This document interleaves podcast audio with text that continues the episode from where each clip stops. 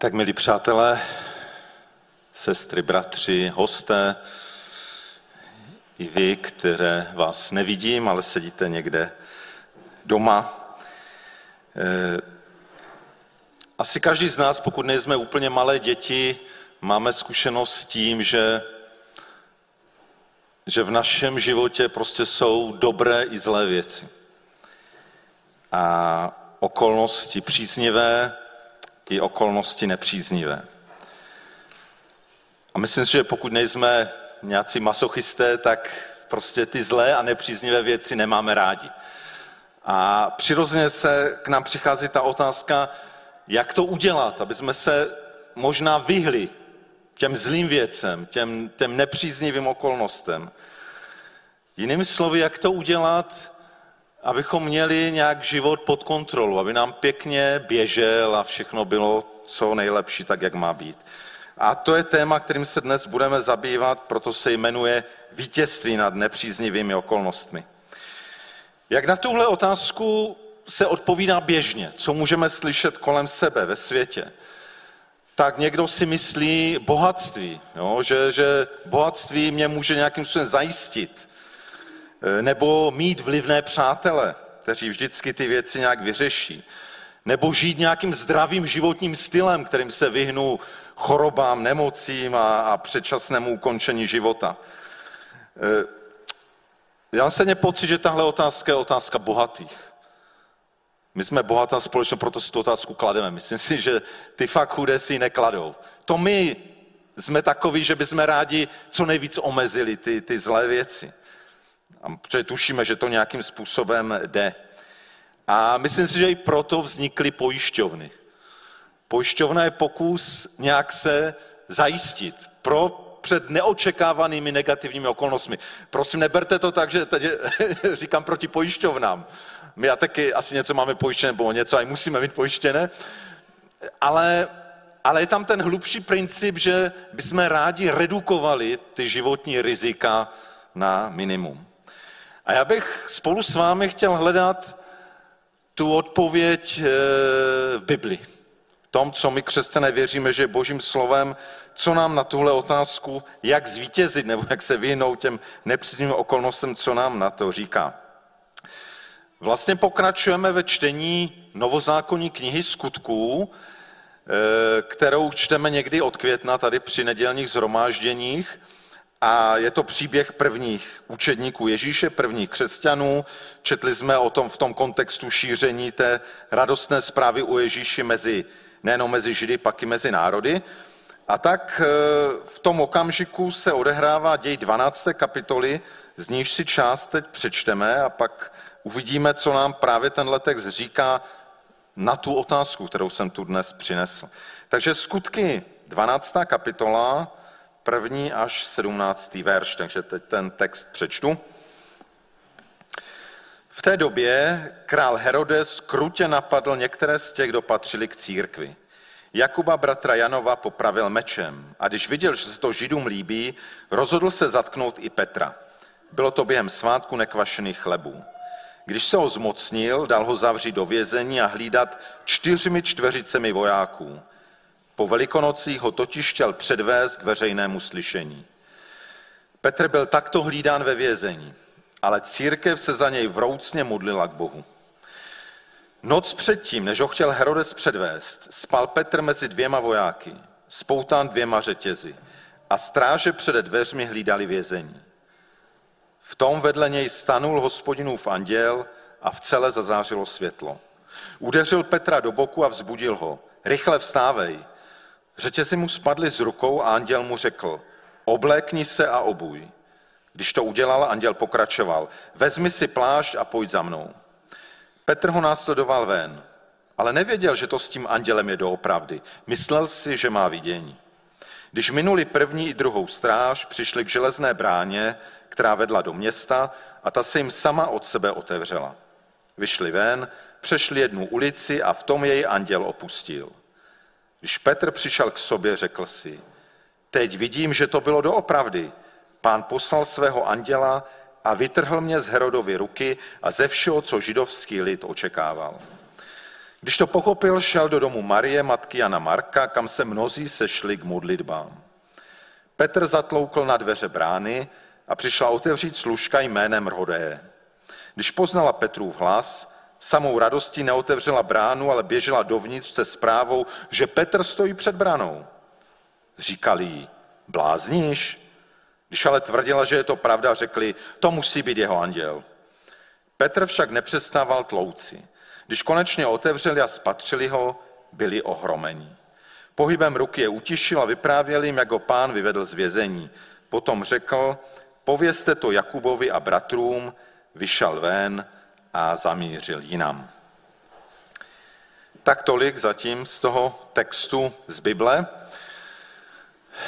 Čteme tam o dalším pronásledování prvních učedníků Kristových církve, potom pronásledování, kterém čteme, do kterého byl zapojen Saul, později apoštol Pavel, tak je tu nové, které začal král Herodes, kterému římský císař svěřil určitou dost velkou vládu nad tehdejším Judskem i Samařském, nad tehdejším Izraelem.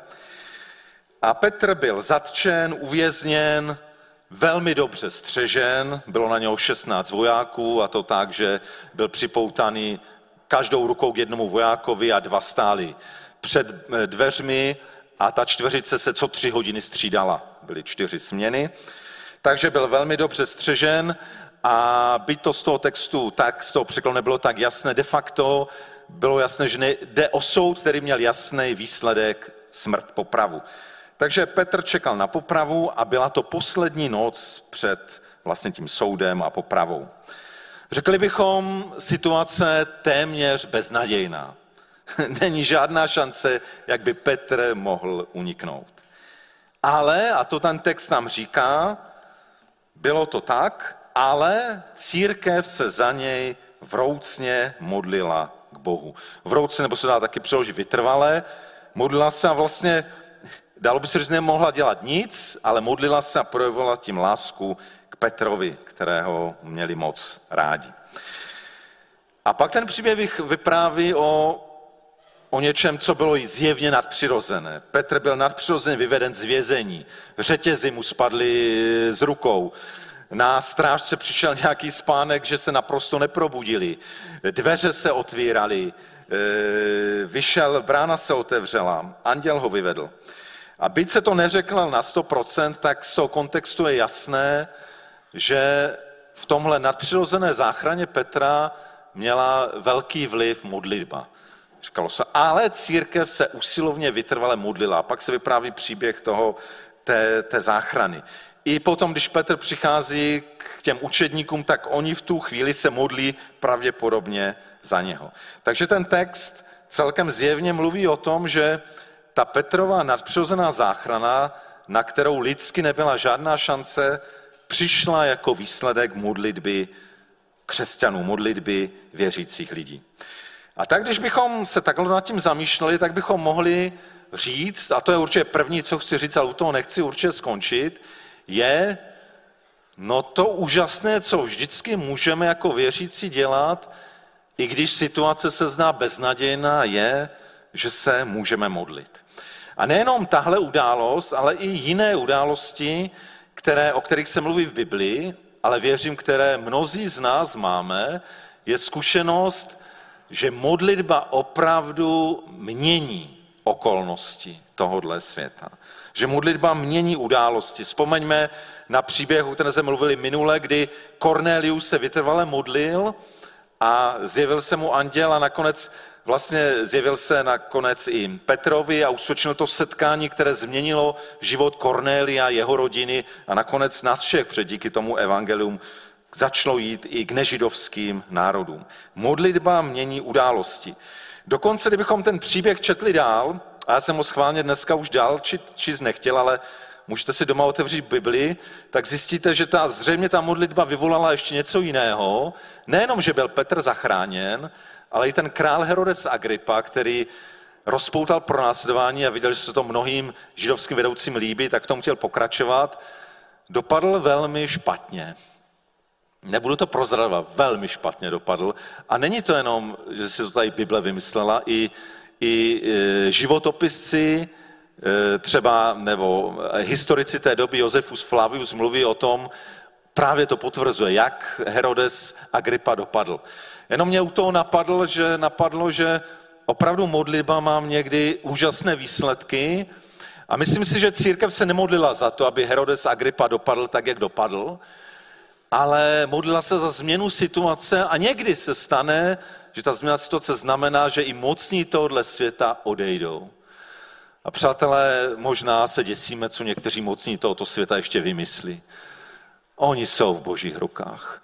I, i, ten, I ten pan Adolf, který tu před pár desetiletími byl, nakonec odešel asi tam, kam patří. A i mocní tohoto světa ve svůj čas odejdou, kam patří. Modlitba tomu může pomoct. Myslím, že se nemáme modlit za zmar některých světových vůdců. Asi, myslíte, na, asi víte, na koho myslím, ale nebudu to říkat. Ale za to se nemáme modlit. Ale když se modlíme za změnu situace, za okolnosti, někdy se stane i to. To znamená, modlitba mění události.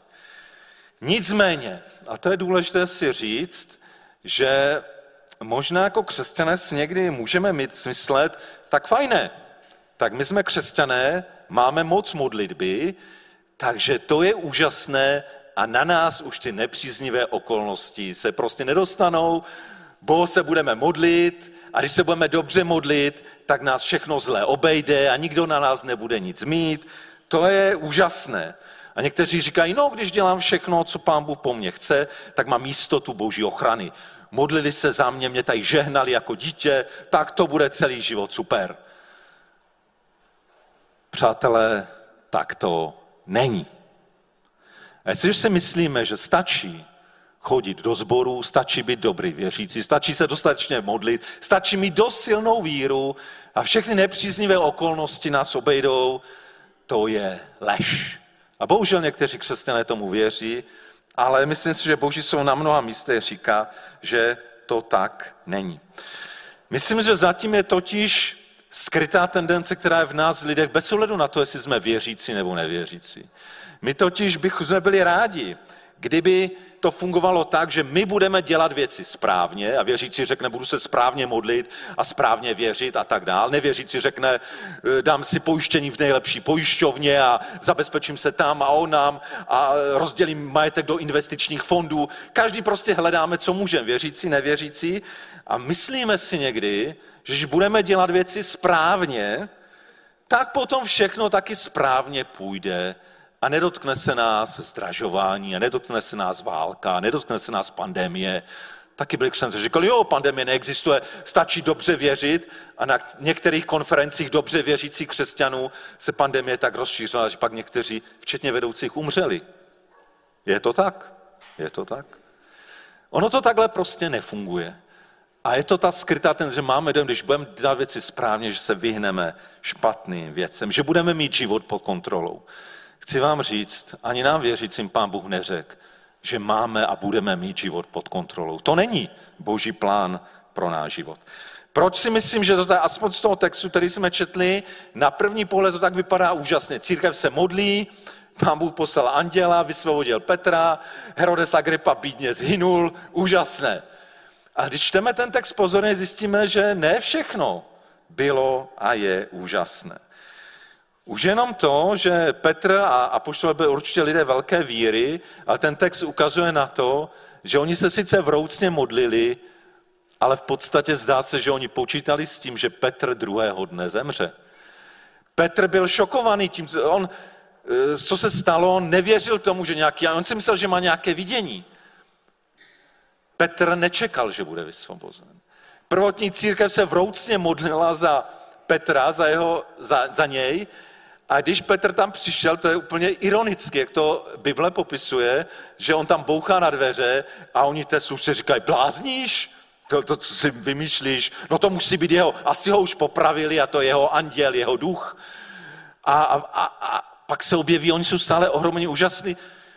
Někdo by řekl, a dá se to tak vnímat, že to je ukázka toho, že i prvotní církev nevěřila tak úplně dobře, že sice se vroucně modlili a nedávno to, mám dojem, bratr Mirek to možná říkal někde na té ročnici na Hrádku, ale je možná ještě jiné vysvětlení, nejenom, že prvotní křesťané taky nebyli dokonalí ve své víře, ale možná, že naopak v něčem se od nich můžeme učit, že oni se vroucně modlili, ale prostě brali jako nejpravděpodobnější variantu, že Petr druhý den zemře, že oni si nebyli jistí tím, že pán Bůh něco udělá. Prostě uvažoval jinak. A jestli jste si na začátku toho textu všimli, tak ne v druhém verši se říkalo, Jakuba bratra Janova popravil Herodes mečem. Jakub bratr Janův, jeden z největších apoštolů, jako první prolil za Krista krev. A když čteme ten příběh, si říkáme, aha, tak Petr byl asi zbožnější apoštol, tak toho pán Bůh zachránil, poslal tam anděla a Jakub asi měl nějaký problém, když ho pán Bůh nezachránil a byl popraven. Myslím si, že to je špatné uvažování. Já myslím, že to nebylo o tom, že Petr byl lepší věřící než Jakub. Prostě je to tak, že někoho pán Bůh vysvobodí a někoho ne. A prosím vás, nikdo z nás nevíme proč. V listu Židům 11. kapitole se mluví nádherná kapitola o hrdinech víry. To si taky, pokud budete mít chuť, přečete. Židům 11. kapitola. Mluví se o hrdinech víry, které svou vírou poráželi armádu a umlčovali lvy a unikali ohni. A pak se najednou přejde k dalším, kteří byli pronásledováni, kteří žili v jeskyni, kteří tam zemřeli neznámí, kteří byli umučeni, eh, rozřezáni pilou. Prostě dvě skupiny věřících. Jedni byli nadpřirozeně zachráněni a jedni nebyli. A nebylo to tím, že jedni byli lepší věřící nebo Prostě my nevíme. My nevíme, eh, jak ty věci mají jít. Co víme, že vždycky se máme modlit, to je dobrá věc, ale že ty věci máme nechat v božích rukách. Proč to tak je? Říkal jsem, že úplně nevíme, ale když se podíváme na Ježíše, který je naším vzorem, tak někdy se říká, Ježíš je, má trojitý úřad. On je kněz, velekněz, on je zástupce eh, nebo mezi Bohem a, a lidmi, on je král, král všeho, král králu, pán pánů, on je eh, kněz, král a prorok, zákonodárce. Ale zároveň Ježíš je nejenom eh, ten kněz, ale on je zároveň oběť. On se obětoval za nás. Ježíš je král a zároveň přišel nám sloužit. Ježíš je prorok, zákonodárce a zároveň zákonem odsouzený, poplivaný. A tohle Ježíše my jako křesťané následujeme. A myslím si, že někdy se mluví o tom, že jako křesťané jsme povoláni žít vítězný život. Ale vítězný život není v tom, a už to tady dneska zaznělo, že se pomodlím a všechno, stačí se pomodlit, modlit se dostatečně dlouho a všechno dopadne, jak si představuju. To není vítězný křesťanský život. Vítězný křesťanský život je v tom, že jako křesťané následujeme Ježíše Krista, který je konečný vítěz. Ježíš je konečný vítěz nad zlem, nad hříchem, nad tím zlým, nad ďáblem, nad smrtí. On je konečný vítěz. Ale zároveň je ten, který než k tomu vítězství došel, tak zemřel na kříži jako poslední zločinec. Znamená to, že jako křesťané máme žít s úžasnou perspektivou toho, že je před námi konečné vítězství. Že, že nakonec všichni ti mocní tohle světa, všechny pandémie a všechny inflace a drahoty, to všechno skončí. To všechno skončí dřív nebo později. Ale konečné vítězství je Ježíšovo. My máme mít tuhle perspektivu konečného božího vítězství. Konečného vítězství života nad smrtí. Perspektivu taky konečného božího soudu. A to je ten příběh Heroda Agripy. Někdy to pán Bůh udělá už do čas, nebo v čase, že to trošku tak odhalí a ukáže a některé ty tyrany odstraní dřív, než by si oni přáli a některé ne. Ale je to určité zjevení toho, že nakonec všichni tihle tyrani odejdou tam, kam patří. Nakonec všichni se objevíme před tím božím soudem.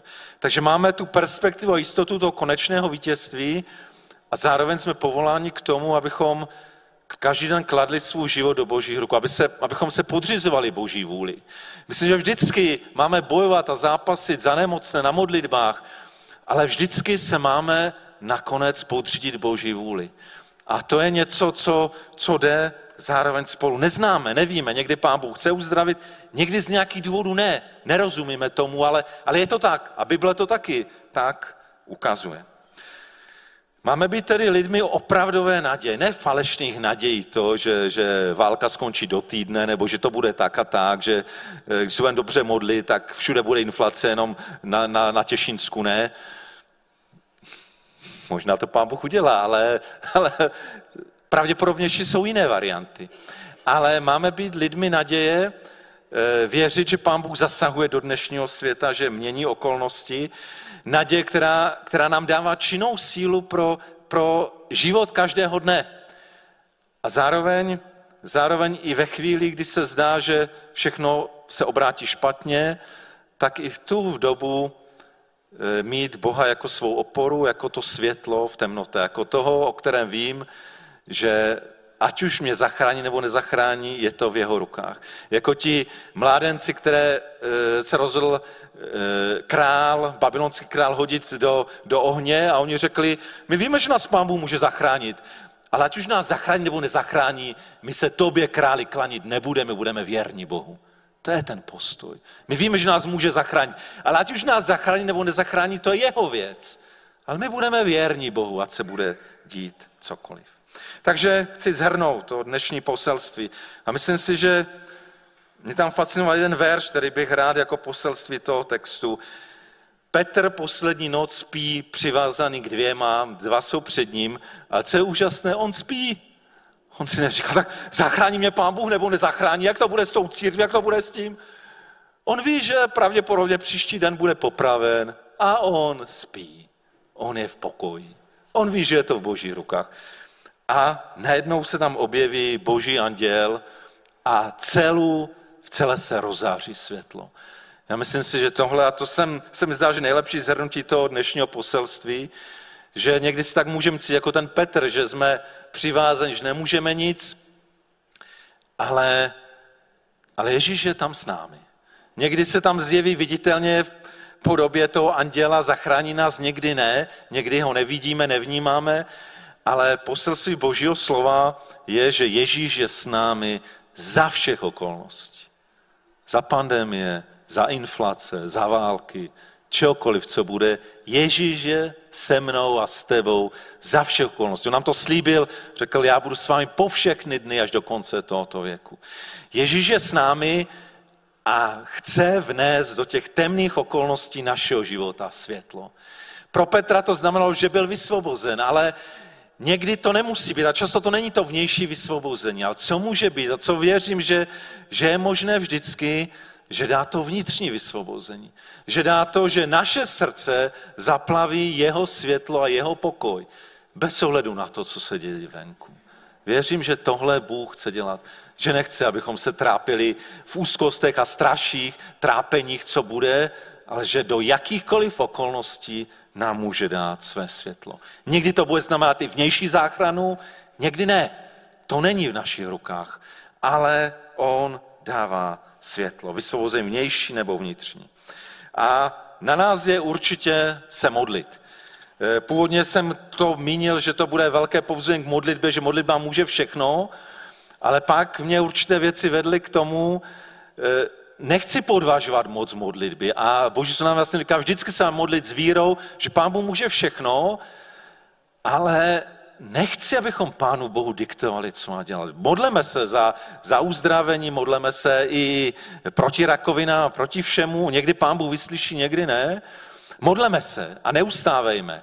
Eh, já osobně mám trošku problém s tím, když už ten člověk zemře, jestli se modlit za jeho skříšení. Vím, že takové věci se také ve světě dějí, Akorát si myslím, že k tomu musí mít speciální e, boží zjevení. Já vím o případech, kdy se lidé takto modlili a bylo to jenom ke zlému. Jenom ke zlému. myslím, že to nebylo slabou vírou těch lidí, že ten člověk nebyl vzkříšen. A to jsou těžké věci, to tady nechci tahat. Tam mám problém trošku s těmahle věcma.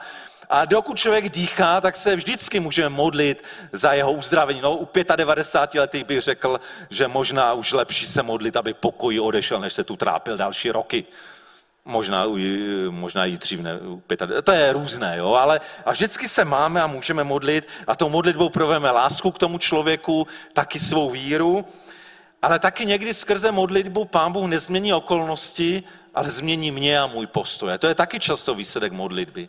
A, a skrze modlitbu někdy můžeme prostě, se možná nezmění věci kolem, ale změní se mé poznání Boha.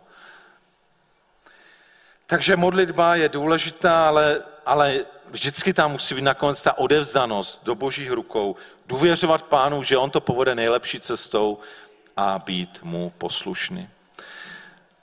A tak eh, věřím, že nemusíme se bát žádných okolností.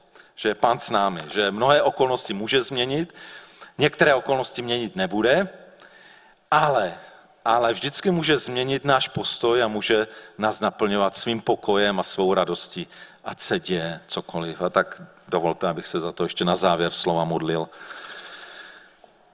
Pane Bože, děkuji ti za ten příklad, který nám dává i, i tví učedníci v té prvotní církvi. Děkuji za to, že oni velmi důvěřovali moci modlitby a, a vím, že my potřebujeme, že se málo modlíme a málo věříme modlitbě.